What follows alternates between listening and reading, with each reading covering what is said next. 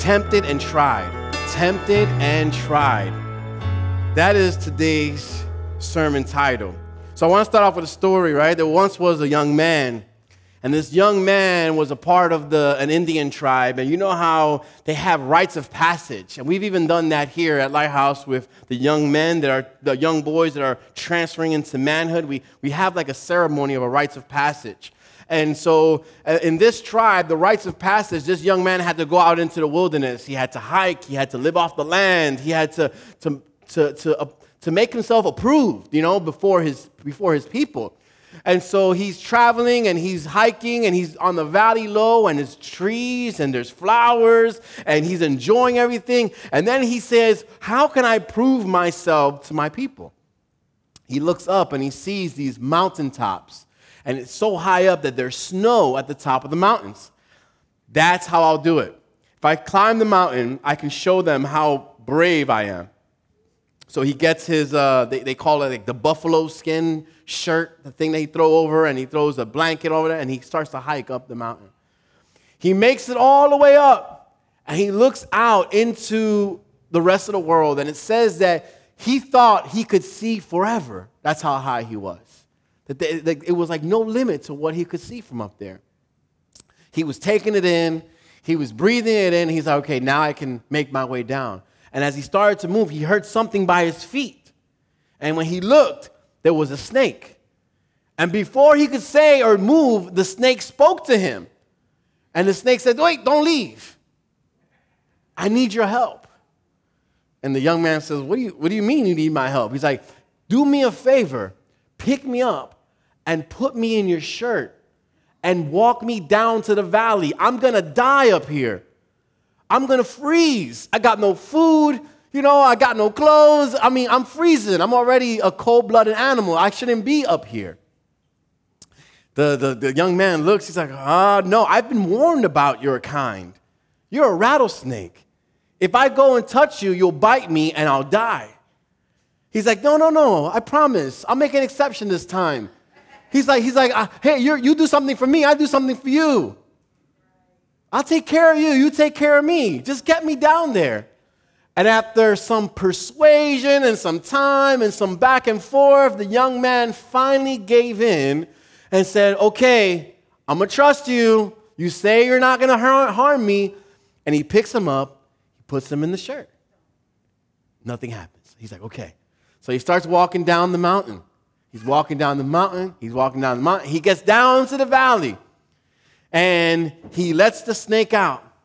He goes, We made it. You're now in the valley. At that moment, the snake, he, uh, he as we put him down, he kind of like, he kind of like all of a sudden coiled back.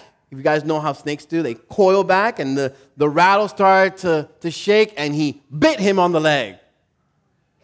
And then the young man, he held the leg and he said, But you promised. You promised you wouldn't bite me. Now I'm going to die. And the snake looked up at him and said, You knew what I was when you picked me up. And then he slithered, slithered, slithered away. You knew what I was before you picked me up. Temptation is what we're talking about today. It will come in all forms. All forms. We know that we shouldn't do something. We know that we shouldn't do something. And yet there's this internal battle like, well, should I do it or should I not? I know I really shouldn't, but I kind of want to. I know it's bad for me, but it's not, it can't be that bad for me. And we battle with this. We all battle with temptation. Where does faith come into the equation? We're continuing in our studies of the book of James. Yo, I'm excited because this, this couple months season right now at Lighthouse, on Thursday nights, we're studying the book of Ephesians. On Sundays, we're going through the book of James. I'm telling you, I don't want to hear nobody say, we ain't getting no word right now. Because we getting word, all right? We getting into the word. Get connected. We're going to continue our, our study of the book of James. And last week we looked at the storms of life and how having faith through them Uh, how, how we can have faith through them. You know, we learn to endure, to persevere, you know, to, to not to doubt what God would do through the storms. And we talked about that last week. This week, we're taking another look at another look at uh, faith and what affects our faith, and it's temptation. Temptation will affect your faith, your walk with God. So if you if we want to say, well, what is temptation? Um, it's a trial, it's a moment in which man has a free choice of being faithful or unfaithful to God. An allurement or seduction to sin. If you look at a regular dictionary, regular secular dictionary, it says a desire to engage in a short term urge. Short term urge for enjoyment that threatens your long term goal. That's, what, that's, the, that's the world's definition of temptation. To, to, to, in, to take part of something that's short term, an urge that's short term that will affect your long term goal. Your long term goal. I mean, we see that, and like my long term goal is to lose 20 pounds but this pizza looks good right now. I mean, it, it's only one slice. I mean, it's gonna satisfy my urge right now, but this temporary urge, this temporary satisfaction could risk a long term goal. Put your long term goals at risk. And that's just one funny example, but we can get into many serious ones maybe later. Temptation is not a sin. I don't want people to leave here and then feel like when they got tempted, they did something wrong. And that's something that you really need to understand. Temptation is not a sin. We all will be tempted. Jesus was tempted, and we know that Jesus did not sin. Jesus was tempted by the devil himself. What determines our success in life is how we deal with temptation. And we'll understand later that when you surrender to the temptation and you give in, then that's when sin is birthed. I want to take a look at James chapter 1, verse 12 through 15. James chapter 1, verse 12 through 15. Says, Blessed is the man who endures temptation, for when he has been approved, he will receive the crown of life which the Lord has promised to those who love him. Let no one say when he is tempted, I am tempted by God, for God cannot be tempted by evil, nor does he himself tempt anyone. But each one is tempted when he is drawn away by his own desires and enticed. Then, when desire has conceived, it gives birth to sin, and sin, when full grown, brings forth death. I want to look at several points in these verses. Like we're going through the book of James, so we're going to be reading some verses and we're just going to be talking about it. And there's a couple of points that we want to make on these three verses. And the first point that I want us to take a look at is there is a reward for overcomers. Let, us start with the good stuff. Let's start with the good. There is a reward for the overcomers. There's a prize. You know, how many of us like prizes and rewards? Okay, how many of us don't like it? Chris? So what happens is we love prizes and rewards because it's not something common. When you get a prize, when you get a reward, it's not an everyday thing. And most likely, you've done something to earn that prize. You've done something to earn that reward. You did something great. You stood out above the rest.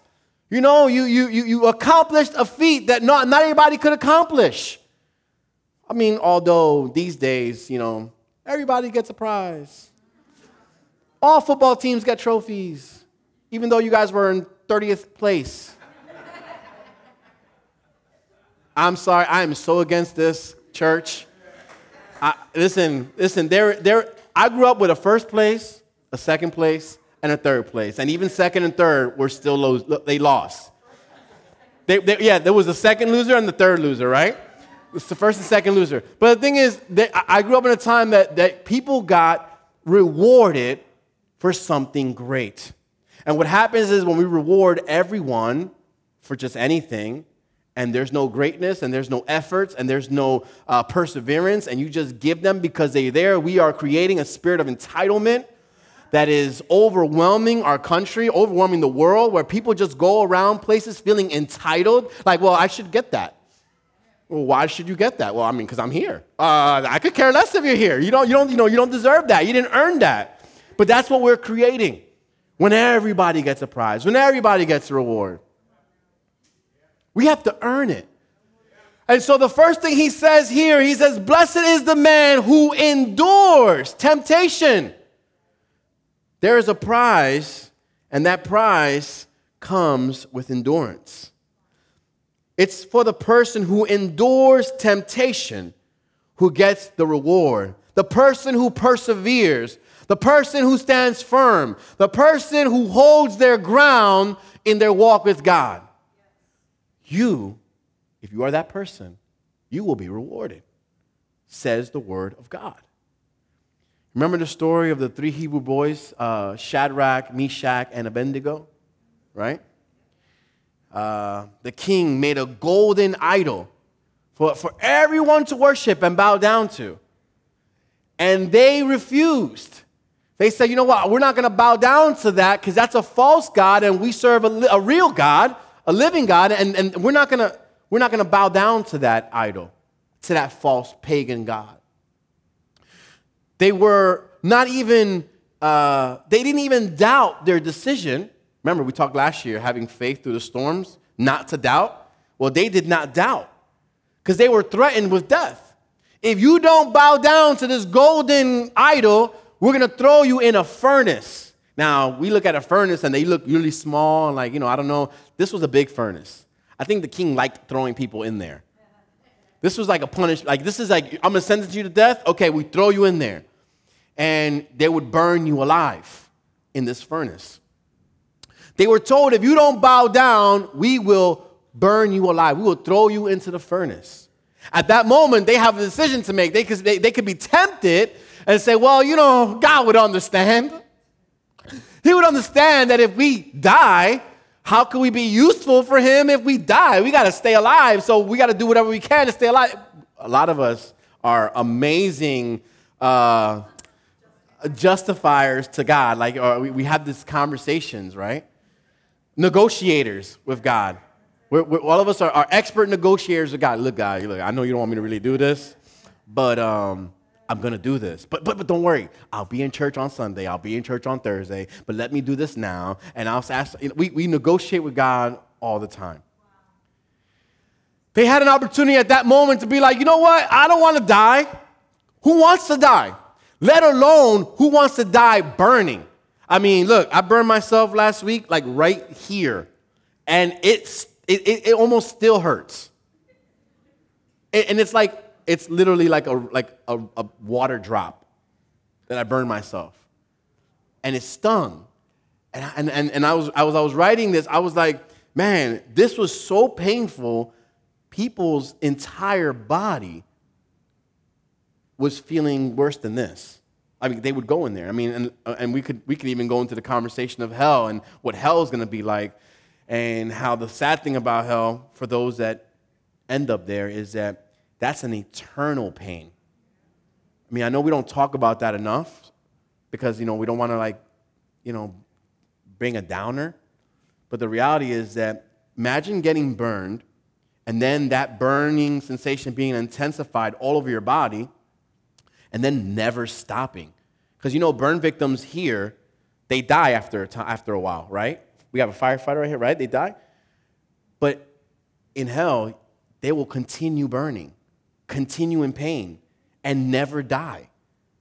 I mean, I don't know who wants to go through that. We have, we have the secret right here. You have like the passcode. You have the cheat code right here of how not to end up there. Okay, okay, okay, okay. So listen. Um, this is the kind of thing, this is the kind of thing that, that the, the scripture is talking about. They held their ground. They held their ground. They did not budge.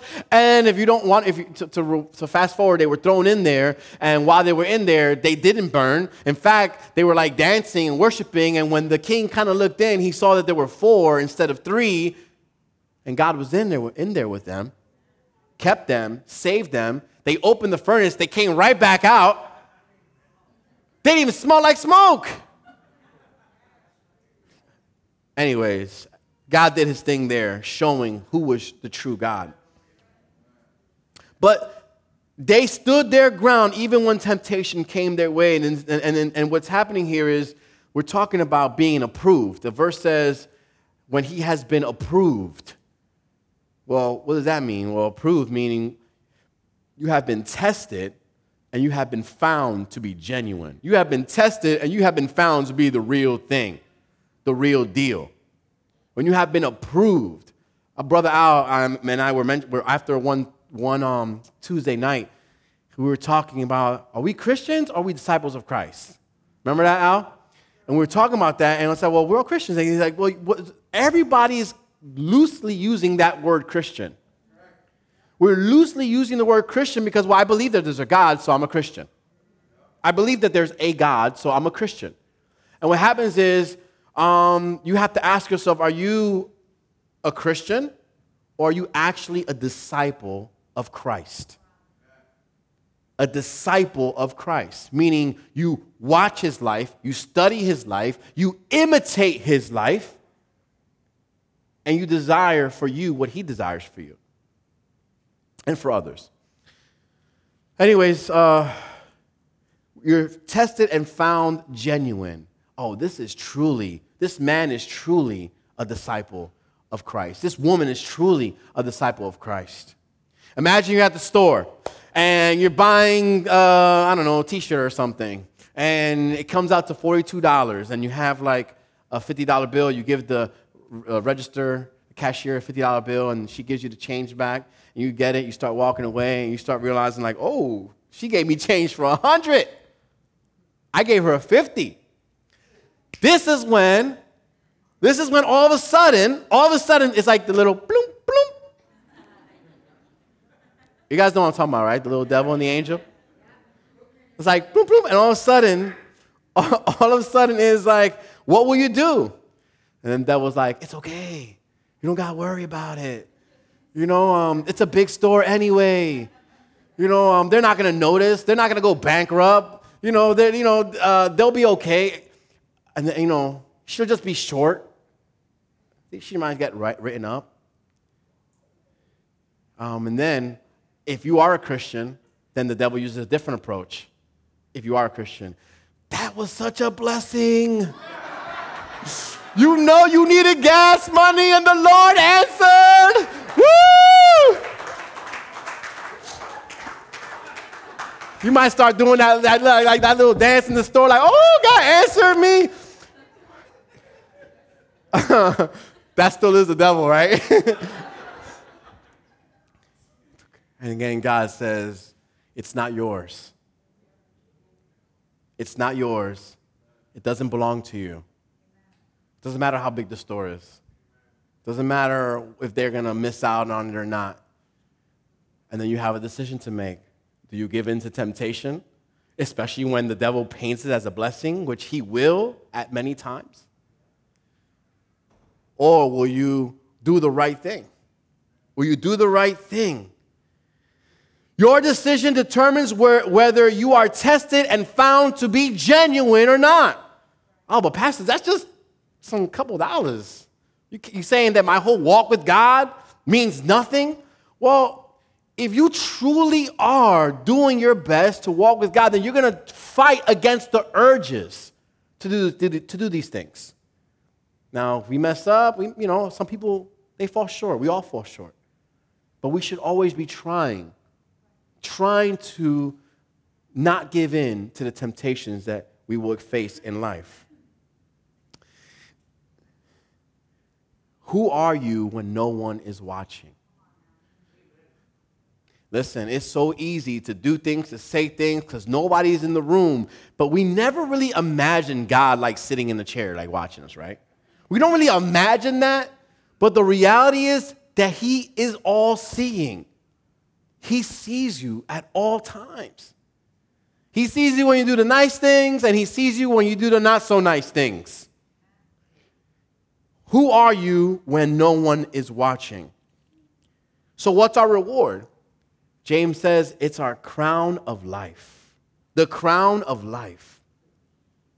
Jesus' purpose in coming here was to bring us life. We were all heading down a deadly road, all deserving death, and he came and he bore himself as an ultimate sacrifice, atoning for all our sins that we can be forgiven of them and have life and life abundantly, right? Let's, let's read that. John 10 10. It says, The thief does not come except to steal and to kill and to destroy. I have come that they may have life and that they may have it more abundantly. How do we get this abundant life that Jesus wants us to have? It's the reward for those who are tested in the fires of temptation and found to be genuine.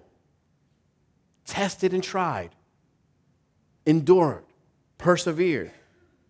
If you look at the original Greek translation, you know, the original Greek before it was translated, you'll discover that in the Bible, they don't have separate words for test and temptation. In the Greek, it's, it's the same word, right? And so it makes kind of it makes sense if you kind of you kind of think about it, right? It says, you know, every temptation in itself is a test. Is a test. And that leads us to our next point. God wants us to pass the test. We all have gone to school at some point. Some of us go to school still now. Some of us feel like we're never ever going to stop being in school. And some of us couldn't, you know, we couldn't leave school faster than what we did. But the reality is that when we went to school, we had teachers that gave us tests, right? Even though now I think they're trying to find new systems don't test our children. Just, just let them do. Oh, I'm, okay. Am I to get into that right now? Am I to go there right now? Okay. So listen, we had tests, and the tests measured what the teacher taught you. They would teach you, they would give you the work, and then they would test you on it. Now, no matter how easy or hard the test was, teachers wanted you to pass the test for two reasons. Because if everybody kept failing, number one, they'd be a, they wouldn't feel like a adequate, you know, teacher. You know, are they actually being effective? And secondly, you know, secondly, they, you know, people look at the, the ratios like, hey, all your kids are failing. What's up with you? Like you're not teaching right? So there's many reasons why teachers want you to pass, but you know, all, most of teachers, they want you to do well. They want you to pass, they want you to do well, they want you to go far in your, in your walk, in your education, in your careers. Um, and the thing is this teachers would give us tests and they wanted us to pass they didn't give us tests hoping that we would fail. Even though sometimes I know it felt that way. I know it felt that way sometimes, like, oh, she just wants us all to fail this. When does she say these things? But they really don't. God is the same way. He wants us to pass the test. You know, God's not allowing us to go through this life hoping that we'd fail. Oh, let's see, let's see. Oh, she can't get through this. She's not going to be able to do it. That's not God. In fact, he's probably your biggest cheerleader. Come on, I know you can do it. I gave you the gifts. I gave you those talents. I gave, you know, I said, I'm here with you. I sent my son. I sent my Holy Spirit. He's like, you, you, he's with you right now. He can comfort you. He can strengthen you. He can guide you. I'm telling you, he's there like, come on, come on, you can do it.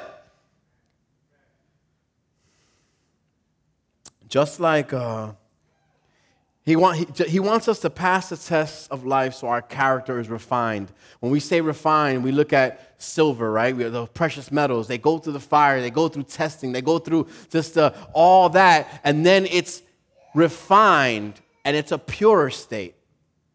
It's a pure state. The weaknesses of that precious metal have been removed, making that metal harder. And um, that's what God is trying to do with us. We mentioned last week that God doesn't want any wimps, right? And sometimes the way he makes us stronger is allowing us to go through some of the trials that we go through in life because it's refining us, it's removing the weaknesses in our character. Although the devil, although God wants us to pass the test, we got this dude called the devil who doesn't. And so while God is like, come on, you can do it, he's on the hand like, how can I get them to trip? How can I get them to fall? How can I get them to not make it? How can I get them to not make it to the finish line?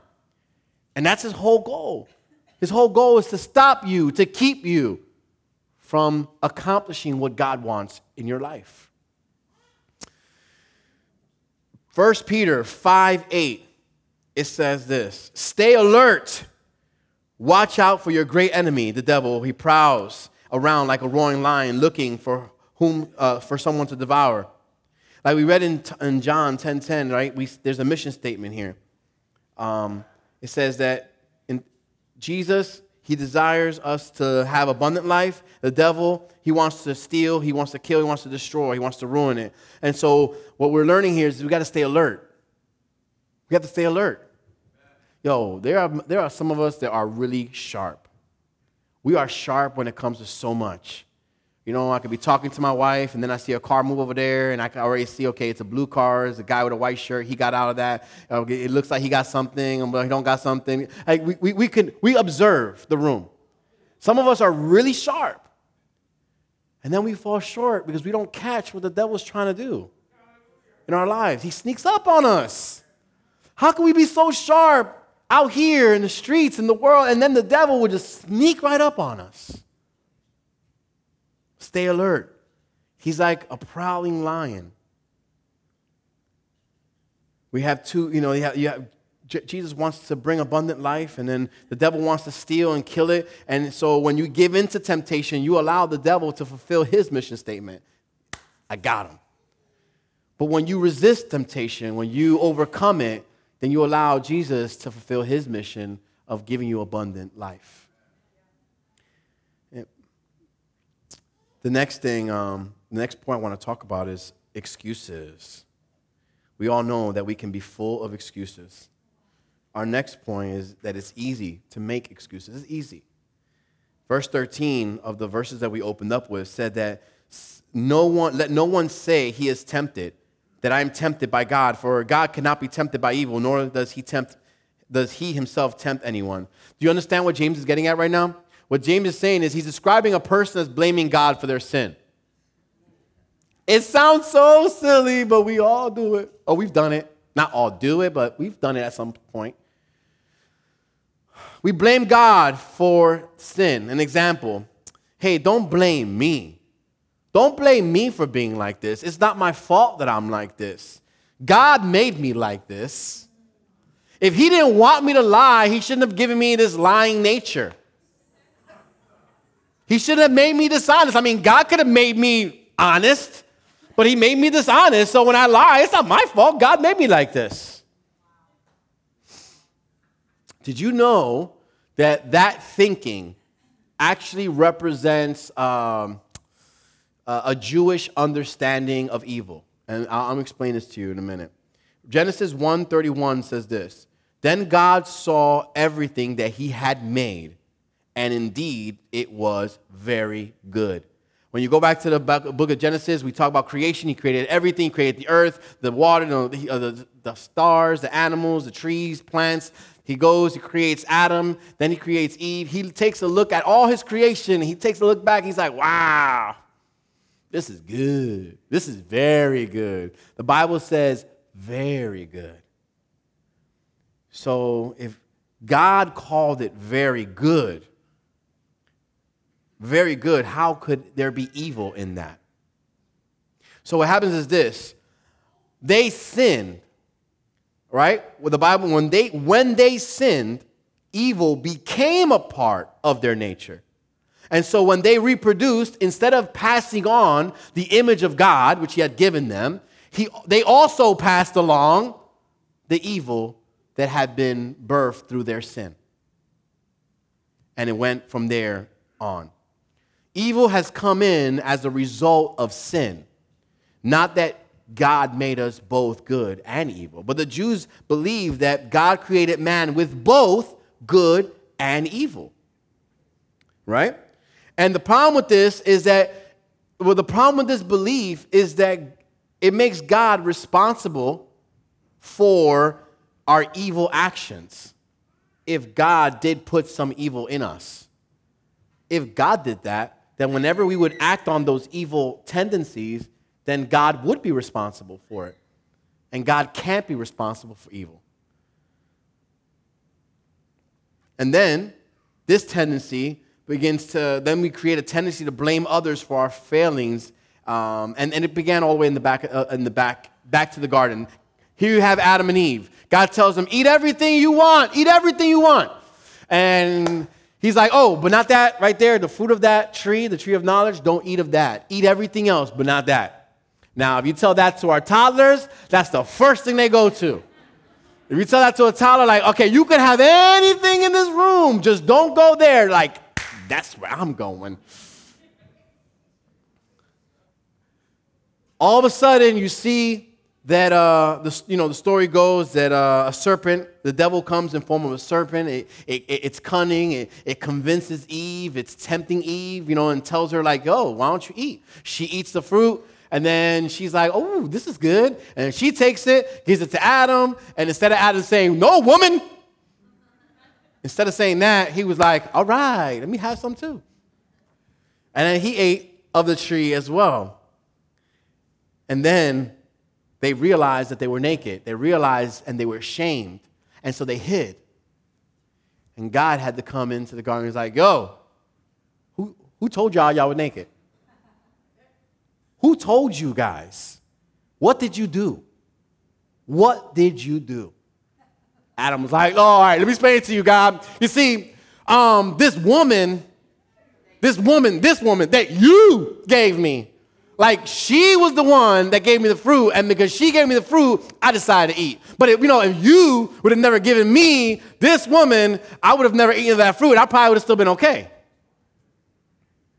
The shift game, right? He's blaming Eve. And then Eve, he turns around and he says, and he, and he, and he goes to Eve, like, okay, what have you done? What have you done? And then she turns around like, well, look, I was just minding my own business, and then the snake came up to me. It was all this snake. It's his fault. This snake convinced me. It was, it was because of this snake. It wasn't my fault. The blame game started in the garden. You know, we have it now, but it started in the garden. We've been looking for someone else to blame for our shortcomings. In society, we blame parents. Our kids will blame their parents when they feel that they've, you know, they do things in life and they want to blame maybe the way they were raised. You have uh, teachers that are blamed for maybe not teaching enough or not being, you know, oh, oh I, I didn't get to this college because you didn't teach me this, or I didn't get to this because you didn't do this. You know, police are blamed for, for crime.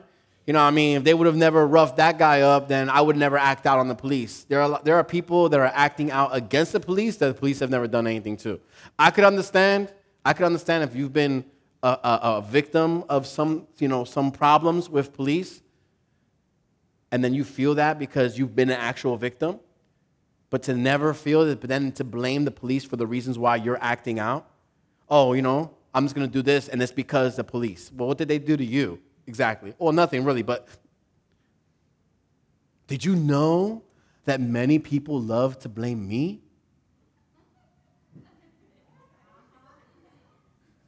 Can, can, can I be honest? Do you know that people blame me? Not just me, but other pastors too. They, people blame pastors all the time. If pastor would have given me more attention, I would have never sinned the way I sinned. If Pastor would have taken time to just give me the one on one that I needed, all the time that I needed, at every time that I needed, then I would have known better. Because then he probably would have taught me this. If Pastor would have been more firm, because you see, at moments there, now you want me to be firm. But when I actually am being firm, like, Pastor, lighten up a bit, relax. But when things happen, if Pastor would have just been on me a little bit longer, I would have never fallen into this. I would have never done this. I've never, I would have never went over there. it's time we stop blaming God and all others when we fail, when we fall.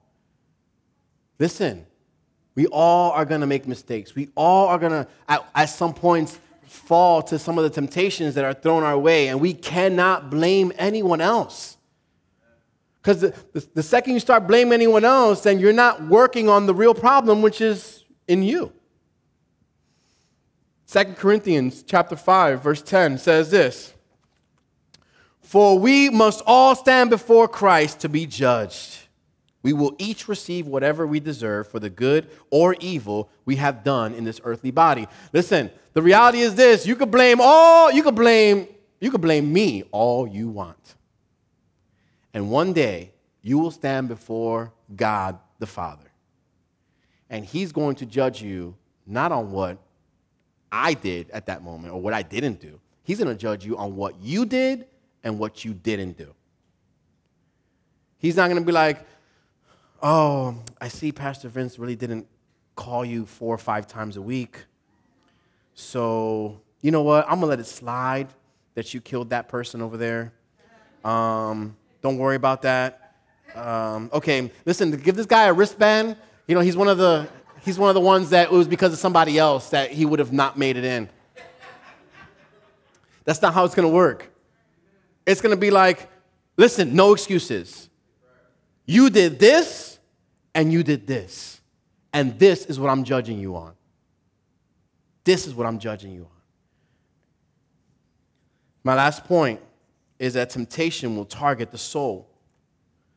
Verses 14 and 15. But each one is tempted when he is drawn away by his own desires and enticed.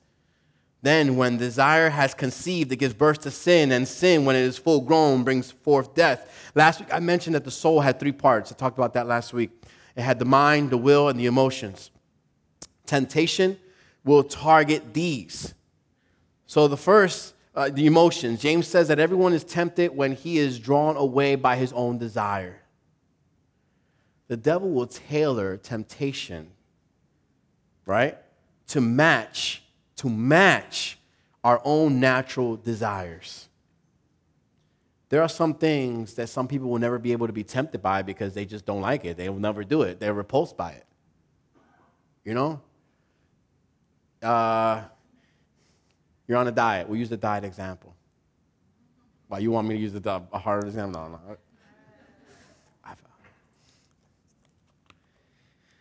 We have this example of the thing is, uh, uh, you're, on, let's say you use the diet and, and, and, and, and there's a, a, ju- a juicy pizza right in front of you. Who use the pizza again? Or chicharron. Look at that. You're on a diet are, can you be tempted from this slice of pizza? And guess what? If you've never liked pizza, you're on a diet. Pizza's not good for you if you're on a diet. Or how about a bag of the flaming hot Cheetos? Right? Guess what? I don't like them. So it doesn't matter how much junk food is in, I'm not going to have it because I just don't like them. So the devil will not try to tempt you with something he knows you, it won't entice you.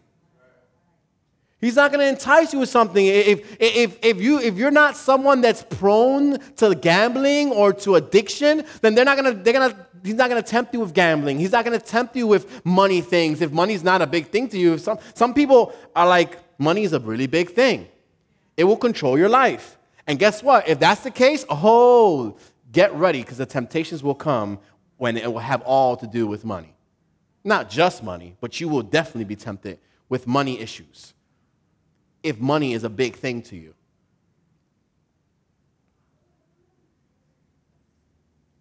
He matches it to match, he, he, he creates these temptations to match your desires. Our enemy's out there, he's not out there throwing random temptations. Let me just see who will fall on this.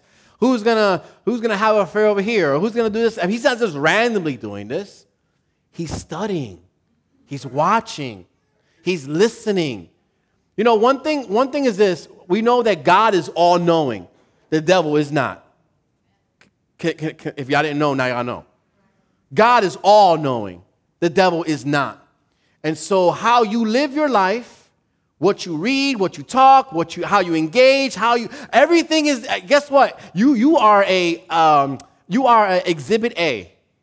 You are, uh, you know, what, what they call the lab rats? One, two, I don't know. Nina, what, what is, what, what's for that? what do you call it when they have a bunch of them? Samples?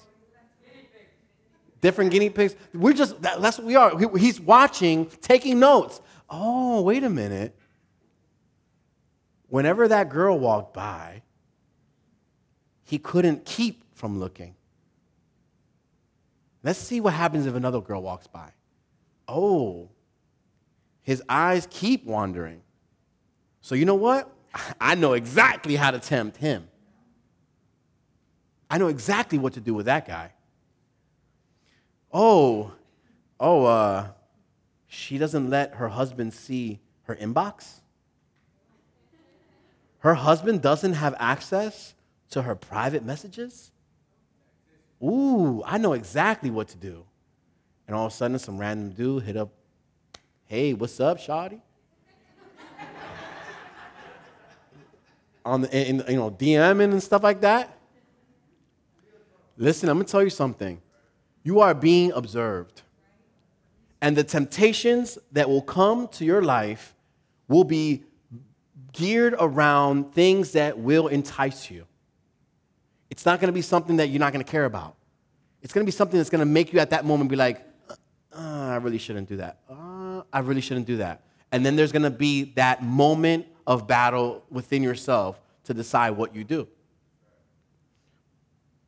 Temptation targets the mind. The word used in the verse is entice. Imagine this you go fishing one day and you're trying to save money, and so you throw the hook in the water. I'm, I'm speeding this up. You throw the hook in the water, right? And have no worm on it. The fish comes up to it and was like, What? Look at this dude. Ew, ew, come here. Check this out. Check this out. This dude thinks we all dumb in here. Look, he was a hook with no worm. I can see it's a hook. Can't catch a fish like that. What happens is you but what happens is you put a big, fat, juicy worm on that hook and you throw it out and it goes in the water. Now a fish comes up to be like, woo, I like juicy worms. And all his friends like, don't do it. There's a hook in there. Don't do it, man. It's a setup. It's a setup. Just like even your brothers and sisters in the faith will tell you, brother, don't do it. Sister, don't do it. It's a setup. It, it's not what God wants for you. So his friend's like, don't do it. There's a worm. There's a worm. He's like, man, I don't see no worm. I see that. I mean, I don't see a hook. I see that worm. And if there is a hook, it probably won't be that bad. It probably won't be that bad. This is how temptation works. It deceives the mind, knowing that a hook is a very bad thing, but somehow we're deceived to think we'll be okay. Same thing happens when we partake in the things of this world. That there's stuff in this world that we know are not okay, but we're like, ah, one time is not that bad. One time is not that bad. What's the purpose of the bait? The purpose, there has two purposes. The first one is to hide the hook. And that's how the devil operates. He hides the real nature of the temptation. The real nature of temptation, which is to, to kill you, to, to, to keep you from having the abundant life, is hidden. Is hidden by the worm. It's, it's the hook, right? The bait uh, hides it. A drug addict, right? Everything, uh, right now, they, they'll sell anything, they'll do anything to, to, to get rid of, to, to, to sell, to buy, just to buy drugs. You guys know, when you get to a point of addiction, you will, I mean, nothing is off the table for selling. I have had people try to sell me like used socks. Serious. They will try to sell anything to then buy drugs for the next fix. And the thing is, the first time it was pleasurable, right? The bait was hiding. The bait was hiding the intentions of the, of the temptation. If they could go back, if they can go forward in time before they became hooked on drugs and they could see what their life would look like, you know how sad it is? My daughter and uh, she, out of the blue, did I say this already one time here? Out of the blue, I mean, because now we have to take 95 and get off at Allegheny, and we drive up Allegheny and then make a right on Front Street. That's how I get here now, right? So now we have to pass by K&A. And my daughter had never seen it, and she's four years old. She's sitting by the car seat. She looks out, and she's like, Daddy, are those zombies? Out of her mouth. Now, I try my best to keep her from seeing any type of zombie stuff, but even cartoons have zombies now, right? And so out of her mouth, she said that, and Camille and I looked at each other like, wait, where'd you get that? Like, how did she goes, but look how they're walking. Look what they're doing. Like, and she, I mean, obviously, she didn't see exactly what they were doing, but she just saw them, and she said, "Are they are they zombies?" And the thing is this: if you could take one of them and rewind before they got into that place, we rewind before they ever took the first one, and, and say, "Listen, sit right here. I'm going to fast forward five years from now, and I'm going to show you who you will be." And if they could see that, do you think they would make that decision? They wouldn't. If you can see in advance. A man has a series of affairs. His marriage is broken up. His kids hate him. His finances are a mess. Um, he's lost everything that was important to him. Do you think if he had an opportunity back then to get a sneak peek at what his at what giving into uh, his impulses would do in the future, would he give into those impulses? Probably wouldn't. The first purpose is to, uh, is to uh, the bait is to hide the hook, but the second is to make the hook look attractive. What's to appeal of illicit sex and drugs and lying and stealing? And those are just the, the common ones that we can say are the easy, identifiable temptations. Because there are a lot more temptations. It comes, in, it comes in like you have white collar temptations and blue collar temptations. is the fact that it's a promise of some kind of pleasure that makes it look attractive. Just like in the Garden of Eden, the devil's temptation to Eve was basically like, oh, if you do this, you'll be just like God. If you do this, you'll know what he knows. He, he enticed her with something that was pleasurable. Oh, I could be like God. I could know what he knows. And so she took and fell for the temptation. It's the promise of some kind of pleasure or benefit, whether physical or psychological. When temptation targets the mind, we could sum this all up with one word deception. We are deceived. In closing, the temptation targets our emotion, our mind, and lastly, our will. So, the will. This will becomes involved when desire has conceived. And the verse was like, when desire has conceived, it gives birth to sin. And when sin is full grown, it, gives birth, it brings forth death. Although temptation is not a sin, it becomes sin, and it can become sin in a very brief moment. You know, sometimes temptations are like a constant temptation that just won't go away, and some of them it's just a one time boom and, and they get you. The temptation manages to deceive the mind engage the emotions, and then activate the will. And at that point, the result is sin. But I have to close with great news. You know that the great news is this, and it's found in 1 Corinthians chapter 10, verse 13. This is, this is great. This is great. We talk about temptation and all the, all the stuff with temptation, but this is great. It says, No temptation has overtaken you. Corinthians, 1 Corinthians 10 13. No temptation has overtaken you except such as common to man, but God is faithful, who will not allow you to be tempted beyond what you are able, but with the temptation will also make the way of escape, that you may be able to bear it. Do you know what it's saying in this verse? Yes, there will be temptation. Yes, you will be tempted. But let me give you some good news. The good news is that you will never face a temptation in your life that is far too great for you to bear. Meaning that you will be able to withstand any temptation that comes your way. You, God will always give us a way out of these temptations. Now, you know, people have taken this verse and, and they've kind of like combined it with some other things that really have nothing to do with it. The scripture, Paul is talking about temptation here. He's not talking about life. He's not talking about, you know, just the things that we go through in life, the, tr- you know, the, the trials uh, and the tribulations. He's not talking about that. He's talking about temptation. People have taken this verse and mixed it with trials and tribulations and mixed it with everything like, oh, don't worry, don't worry, what you're going through, God won't let you go through anything that you can't go through. You know, He won't let you go through stuff that's too, that's too much for you. That's kind of misquoted, and let me tell you why. First, we know that he's talking about temptation here. And secondly, we will go through things that we can't do alone. We will go through things that we need Christ, the Savior. And that's what makes him a Savior, that he saves us from things that we cannot do. He saves us from circumstances that are too big for us. He saves us when we are going to drown and there is no way that we can get ourselves above water. He comes in and He saves us. So we have to understand that yes, we will go through situations in our life that you cannot handle on your own.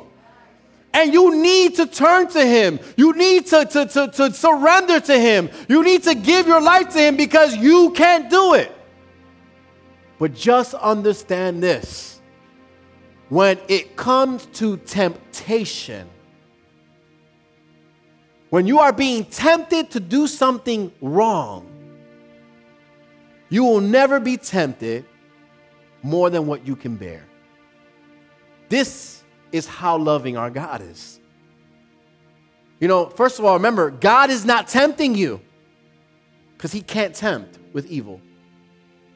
And so what happens is he allows certain temptations, but it's for our growth, for the testing and purifying and the refining. But even when he sees something coming our way, he goes, You, you don't see this. We don't see this. But when the devil tries to throw something our way, he goes, Eh, no, no, thank you, thank you, thank you. No, no. We good. We good. You can keep that. God does that for us. And so when, when we are about to get tempted, when we're getting tempted, he's already screened the calls. He already screened the call. He knows what you're being tempted in. He didn't do it, but he knows. And there is a way out.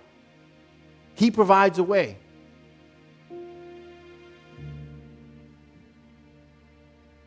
We can escape it. James 4 7 says this. Oh, this is another one people like to read half the verse. Let me read the whole verse. Therefore, submit to God, resist the devil, and he will flee from you. And the reason why I laugh was because people will be like, resist the devil and he'll flee. Girl, don't you know the word? Resist the devil and he be gone. I'm like, yeah. Can you read the whole verse? It says, submit your life to the Lord, submit to God. Submit yourself to God. Say, God, you know what? I'm a mess. I'm a sinner. I'm going to keep being a sinner, but I need to surrender my life to you because I can't do it on my own anymore and I just need your help. And then, after you've done that, when the enemy comes to tempt us with all sorts of things, we could be like, listen, I, I usually would have given into that, but, but I, have surrendered myself to God, and God, you got me, right? You got me. And God's like, yeah, I got you. He's like, okay, well, then you know what? That got to go. And then God says, all right, then you know what? He said you got to go. He said you got to go.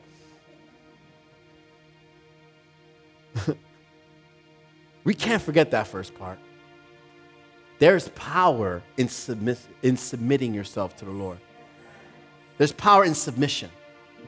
There's power in that tested and tried. Can you guys stand up with me today? Tested and tried. Tested and tried. Tested and tried. Many of us are going through trials of, of temptation right now. Right now, some of us are being tempted. Some of us being tempted on a daily basis with certain things. And it's not easy. It's not going to say that it's easy. The word doesn't say it's easy, but guess what? The word says that you can get you can get out of it. He says that you can resist it. He says that if you submit to God, the devil will flee. Once you have endured and persevered and overcome the temptations that are, thrown, are being thrown our way, your prize, your great reward is the crown of life. Crown of life. So I want to do something this morning as prayer prayer team. Can you guys come up? Oh, we want to pray with you guys. Not so far, like right here, right here. You in, you in. We, want to pray with you guys. And, and, and what I, right now is this I want to, we're going to move forward in prayer. And, and what I want is, I want you guys to know this. You could be struggling with temptation right now. And I want, you, I want, we want to pray with you. You could not be struggling with temptation right now, but in the future it might show up and you want to be ready for it. So I want to pray with you today too. Some of us are, are, are living some consequences of some of the temptations that we've given into. And we want to pray with you. And then there are some of you that haven't even made the decision to accept Christ yet. And guess what? Today could be that day, and we could celebrate it. We can, uh, we can rejoice because it'll be the best decision that you've ever made in your life. And even when you go through the trials and tribulations of what you're going through, you know you don't walk alone. You don't walk alone. You have become a daughter and a son of a king, making you a prince, making you a princess. So I'm going to ask you that you close your eyes and bow your heads. And we're going to take a moment to pray and just reflect where we're at right now. Some of us are battling with some things. Some of us may not be, but we will.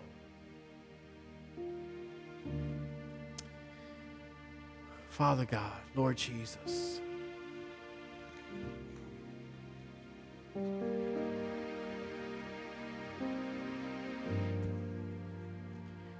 Father God, right now we come before you, Lord. We need you, Jesus. Father God, right now there are those standing here today, Lord, that that Lord that are going through some trials, tribulations and temptations in their life right now. Lord, we ask right now that you touch their hearts, you stir in them and Lord, right now as we open the altar, Lord, we invite them forward for prayer. We want to pray with you this morning those that are battling with temptations, those that, that want to be prepared when temptation comes their way, the altar is open for you right now. The Bible says to stay alert because the devil is roaming like a he's like a he's like a, a, a, a prowling lion looking for whom to devour. We want to pray with you to help you be alert, to help you uh, uh, uh, to understand and to identify and to see when the enemy is trying to steal what God is doing in your life. We want to pray with you this morning if you haven't accepted Christ. You, you, you pretty much have tried everything, you've done everything, you, but you still know that there's something missing. You have everything you possibly want, and you still feel like there's something missing. The only thing that can fill that void is the presence of God in your life.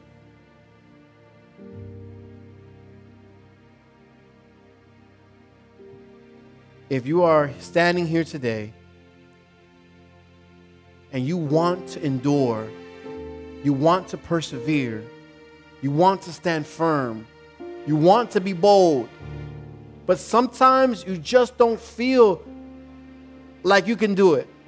Or sometimes you just feel like you're struggling to be bold, you're struggling to stand firm, you're struggling to hold on to what God is doing. I, we want to pray with you this morning. And we invite you to the altar. We invite you to the altar.